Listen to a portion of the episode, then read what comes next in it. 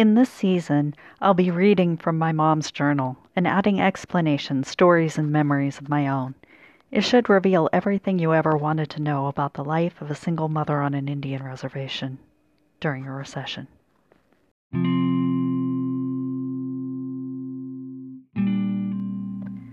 February 21st.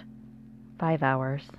Paid $60. President's Day. No school. Dick Borden cut two shields out for Paula. Buck needs some saddles tooled. Got a case of apples. Went to work. Two new calves. I fixed fence and a cow field. Willard came over to talk to Bob. Bob said he's not going to sell out.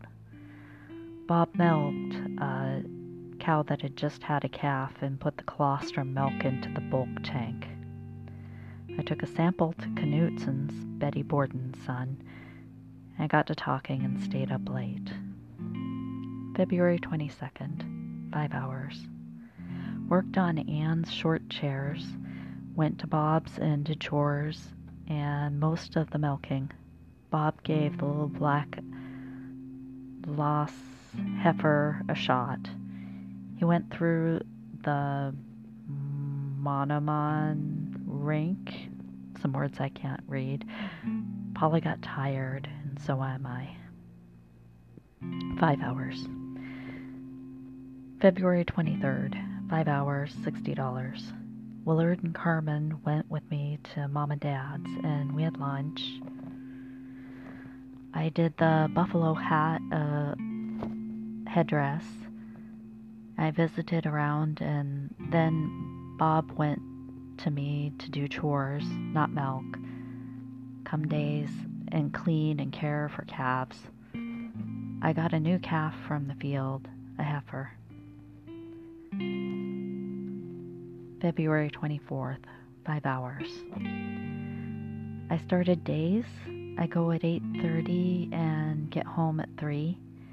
Today I was uh, there till 5. At getting home, sold four cows, two bull calves, gave away two cats, brought the puppy home. I hope I can give him away. February 25th, 5 hours got Paula off and went to work, got the cows in and fed calves.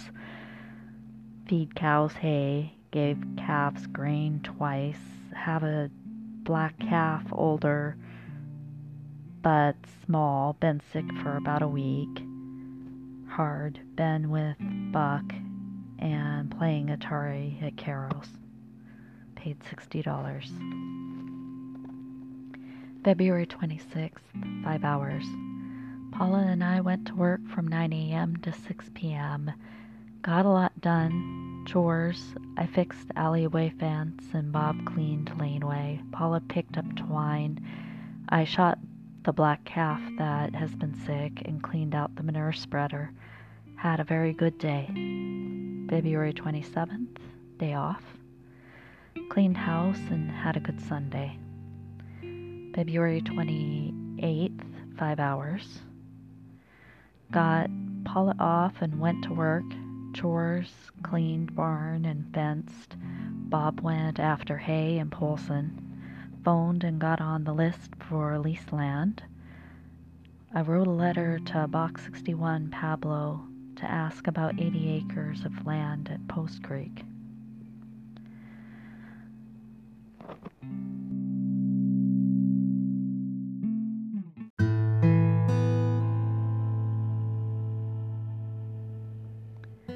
Dick and Betty Borden were retired next door neighbors.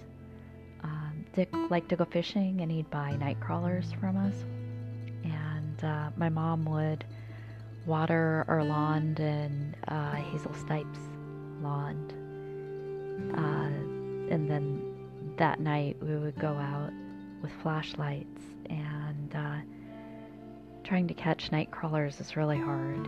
You kind of have to sneak up with a, on them because they're really quick. You kind of look for the shininess of them in the grass, and you have to dart with your fingers like a bird and strike and pinch them. And by that time, a lot of times they're already part of the way into their hole, and you pinch them and you keep constant pressure on them, but not enough that they break. and pull them up out of the hole and, and put them in the can. And I got a penny each for them. And uh, uh, Dick Borden had a wood shop, and my mom got those woodworking books, but didn't have a wood shop.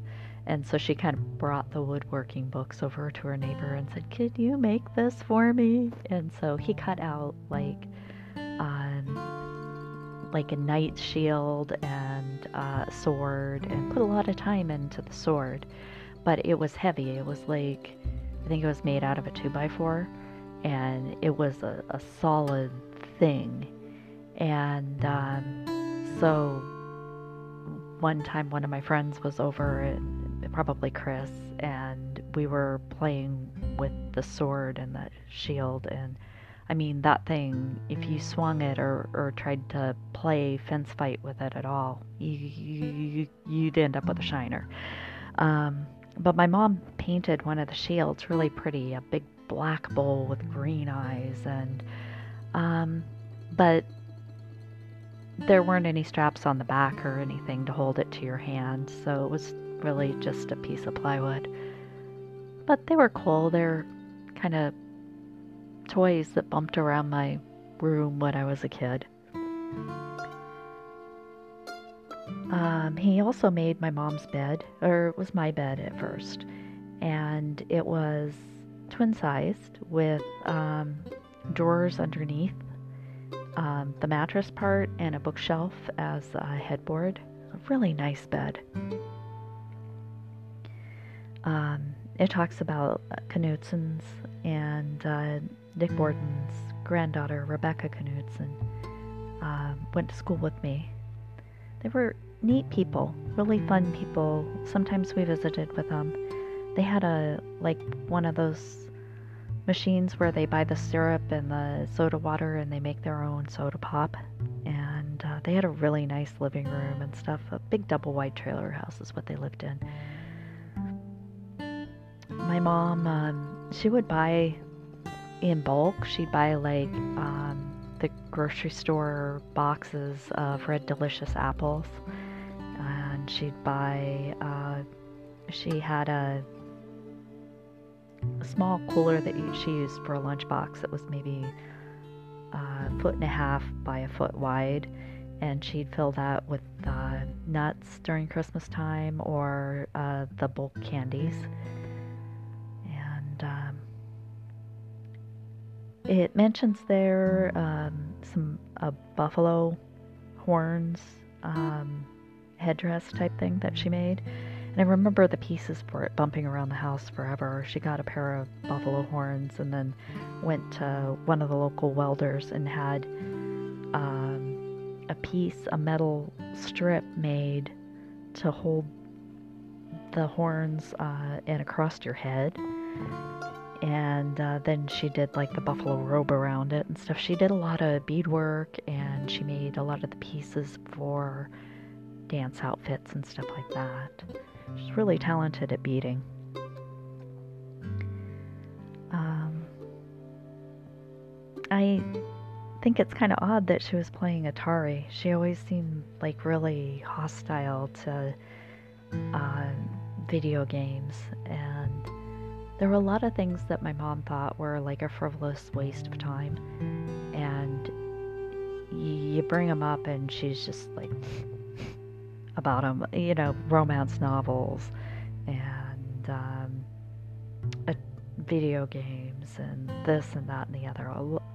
She's really kind of judgmental about how people spent their time and really puritanistic about how she spent her time.